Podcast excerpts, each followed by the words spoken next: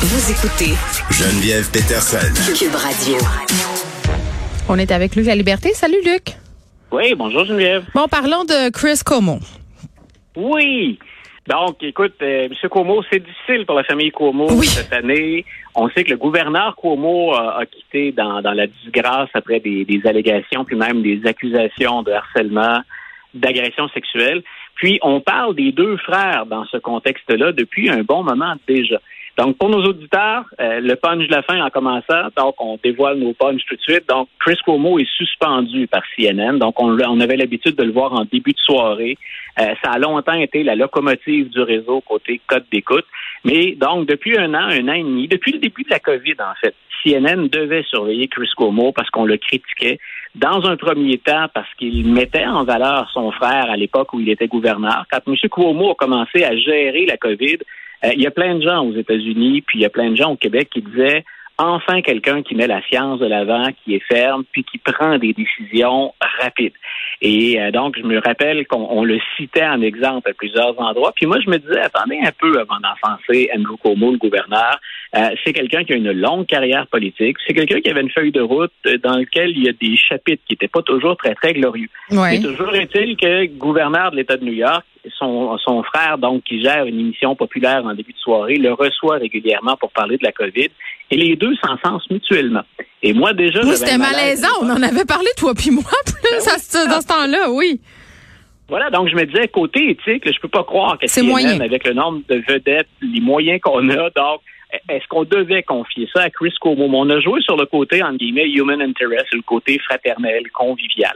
Euh, donc, on met de côté ce chapitre-là où déjà CNN était critiqué pour l'utilisation qu'elle faisait de, de Chris Cuomo. Mhm. Et ensuite, quand on a accusé le gouverneur, donc on lui a reproché euh, les, quand sont arrivées ces allégations, ces accusations de harcèlement ou d'agression, ce qu'on a appris, et on le savait ça depuis des mois, c'est que Chris avait servi de conseiller. Son frère l'appelle en disant Je devrais gérer ça comment dans les médias, cette question-là, puis je veux sauver ma job. Et ce qu'on apprend depuis ce temps-là, puis il y a une enquête toute récente qui a dévoilé de nouveaux détails là, sur l'état des relations et le genre de conseils que fournissait Chris. C'est surtout Et ça le problème que moi je vois. Parce que écoute euh, Luc puis je m'excuse de t'interrompre mais qu'un qu'un qu'un homme qui est victime de telles allégations en appelle à son frère qui est un entre guillemets spécialiste des médias là, je veux dire il travaille dans cette industrie-là il la connaît bien. Ça c'est pas surprenant. C'est sur le type de conseil qu'il a octroyé à son frère que Chris Como entre guillemets euh, clouait les clous dans son propre cercueil Voilà, et quand, quand, on parle du genre de conseil. Ouais, donnons des exemples. le- voilà, Chris Cuomo a une formation d'avocat en passant, donc Oui. c'est- c'est pas anodin dans ce contexte-là.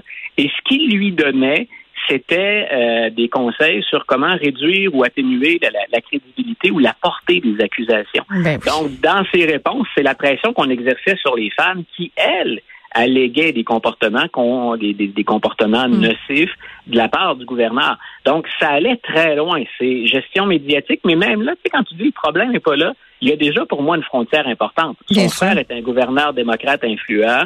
Quelqu'un dans les médias se trouve à l'aider, puis même à certains égards à en faire la promotion. Et au-delà de ça, il prend le parti de celui à qui on reproche quelque chose et il lui apprend à démolir l'argumentaire des femmes qui portent des accusations euh, dans les cas d'agression sexuelle. Ça va à l'encontre de ce qu'on de ce qu'on propose maintenant hein, de plus en plus. C'est Mhm. écoutons d'abord les victimes, puis ensuite, ben, on va avoir recours à un procès juste et équitable, puis on discute aussi de la façon dont on mène les procès. Mais que Chris euh, mette le pied aussi lourd sur l'accélérateur pour dire voici comment discréditer tes, tes accusatrices, euh, ben, il semble que là, pour CNN, même pour CNN, ce soit très gros. Et on peut penser que CNN a euh, pris cette décision-là euh, tardivement. C'est une bonne décision, mais qui, à mon sens, arrive beaucoup trop tard. Mm. On peut penser qu'on le fait parce qu'on voulait pas nuire à nos codes d'écoute, parce que Chris Cuomo rapportait encore quand même beaucoup à la station, mais aussi parce qu'on voulait pas prêter flanc à la critique de réseaux adverses. Il y a une guerre qui est impitoyable pour les parts de marché, pour les codes d'écoute aux États-Unis. Et entre autres, on se disait, si on fait ça, on ouvre la porte toute grande à des critiques de la part de Fox News. Et là où je trouve que c'est un peu euh, malhonnête, on a très bien agi avec Chris Cuomo, malheureusement trop tard à mon avis, c'est subjectif. Mais de l'autre côté, on ferme les yeux sur littéralement de la propagande. Ben oui, mais c'est qu'on il y a deux affaires là-dedans là, puis la première, c'est qu'on agit toujours quand ça quand c'est susceptible de nous péter d'en face, donc d'avoir des répercussions sur les annonceurs. Donc ce qui fait que le réseau comme CNN peut survivre, tu sais. Donc ça permet-moi toujours euh, de soulever l'ironie.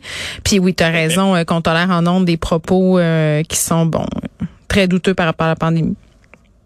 Oui, puis écoute, on, le fait quand, quand, on regarde Fox News. moi, j'ai encore en scène l'animateur vedette, un des deux, trois piliers de Fox News, mm. qui est Sean Hannity, Sean Hannity, monter sur scène, rejoindre Donald Trump. Donc là, on, on parle même plus d'éthique ou de, de code. Là. On parle d'un animateur vedette d'une chaîne dite d'information qui va faire la promotion qui va encenser un candidat en particulier. Mais tu sais, les accointances entre les grands réseaux et certains partis politiques, c'est pas juste aux États-Unis quand même. c'est toujours un peu, c'est toujours un peu. Écoute, on, intervient, on intervient tous les deux dans les médias, puis on sait qu'on peut être critiqué, que ça vient de partout. Moi, j'espère toujours que ce qui triomphe au final, c'est la qualité de l'information qu'on transmet aux, auditeurs ou aux téléspectateurs quand on le fait à la télé. Aux États-Unis, si tu veux mon avis, c'est mis à mal beaucoup plus que ce qu'on peut reprocher ici aux différents réseaux, aux différents Aux États-Unis, en Italie aussi, c'est particulièrement problématique. Oui, tout à fait. Euh, le droit à l'avortement qui continue de faire débat aux États-Unis. Oui, puis écoute, il y, a des choses euh, assez explosives. C'est spectaculaire parce qu'on approche de la fin. Euh, mais aussi parce que des juges de la Cour suprême s'expriment. Et ça, c'est plus ouvertement. Et ça, c'est rare qu'on le fait. C'est exceptionnel. Donc, encore là, pour rappeler à nos auditeurs, c'est le Mississippi, donc une loi du Mississippi qui se retrouve devant la Cour suprême. Au Mississippi, il ne reste plus qu'une seule clinique pratiquant l'avortement. Elle le fait, euh, elle cesse de le faire après la 16e semaine. Donc, ça a déjà un caractère très, très restrictif parce que normalement, on autorise les femmes à passer de la 20e semaine, on va mm. jusqu'à la 23e semaine. Oui, 22, 23. avortements. Oui. Voilà, 22, 23. Donc, euh, ce qu'on fait au Mississippi, c'est déjà restreindre. On veut réduire en bas de ce 16 semaines. On va aller vers une tendance qu'on retrouve dans d'autres États qui sont 6 à 8 semaines pour pratiquer les avortements. Mais la Cour suprême dit finalement, tant qu'à réfléchir à ça, on va réfléchir au jugement qui décriminalisait euh, l'accès à l'avortement. Mais soyons clairs, déjà, si on réduit l'avortement, hein, on ne peut plus le demander après la sixième semaine. Ce que ça veut dire mais essentiellement, attends, disons, oui, mais précisons une chose. Là, la, oui, oui, la plupart des femmes ne savent même pas encore qu'elles sont enceintes à la semaine 6. c'est la raison pour laquelle je disais, hein, on, c'est à toute fin pratique l'équivalent de mettre ça. Ce qu'on préserverait si on fait ça, c'est qu'on dit, ben, on renverse pas Roe versus Wade. Ça aurait une portée symbolique, constitutionnelle très importante. Donc, on ne revient pas là-dessus. Il y a toujours un droit à l'avortement. Dans les faits, on sait que c'est comme l'interdire. Mais là, là où je disais qu'il y a quelque chose de particulier, c'est qu'il y a des juges conservateurs qui se sont déjà exprimés sur cette mm. question-là. Et il y a une juge plus progressiste, Mme Sotomayor, qui avait été nommée par Barack Obama. Et elle, elle a dit très ouvertement, nos, auditeurs peuvent rentrer ça dans un moteur de recherche aujourd'hui, mais grosso modo, elle a dit, moi, je déplore le caractère de plus en plus partisan et politique de la Cour suprême. On s'attend maintenant à des juges qui sont nommés par des républicains à ce qu'ils rendent une décision favorable aux républicains. Et écoute, je me souviens pas dans l'histoire récente d'un ou une juge à la Cour suprême qui est allé aussi loin sur le caractère politique qu'on prête de plus en plus aux décisions qui émanent de la Cour suprême. Donc, on a encore là deux débats. Pour un passionné de, de, structure ou d'enjeux aux États-Unis, mm. il y a l'indépendance ou l'autonomie de la Cour suprême, puis de l'autre, bien sûr, cette fameuse question du droit à l'avortement. Euh, puis on sait que c'est très campé entre euh, républicains et démocrates sur ce point-là pour les prochaines élections. Oui, puis qu'on mette en œuvre... Euh, tout ce qui est en leur pouvoir pour empêcher les femmes d'aller se faire avorter, puis de leur compliquer la vie aussi. Ça reste quand même euh, assez particulier de voir ça aux États-Unis en 2021. Luc Laliberté, je te dis salut, à la prochaine. À la prochaine, bye.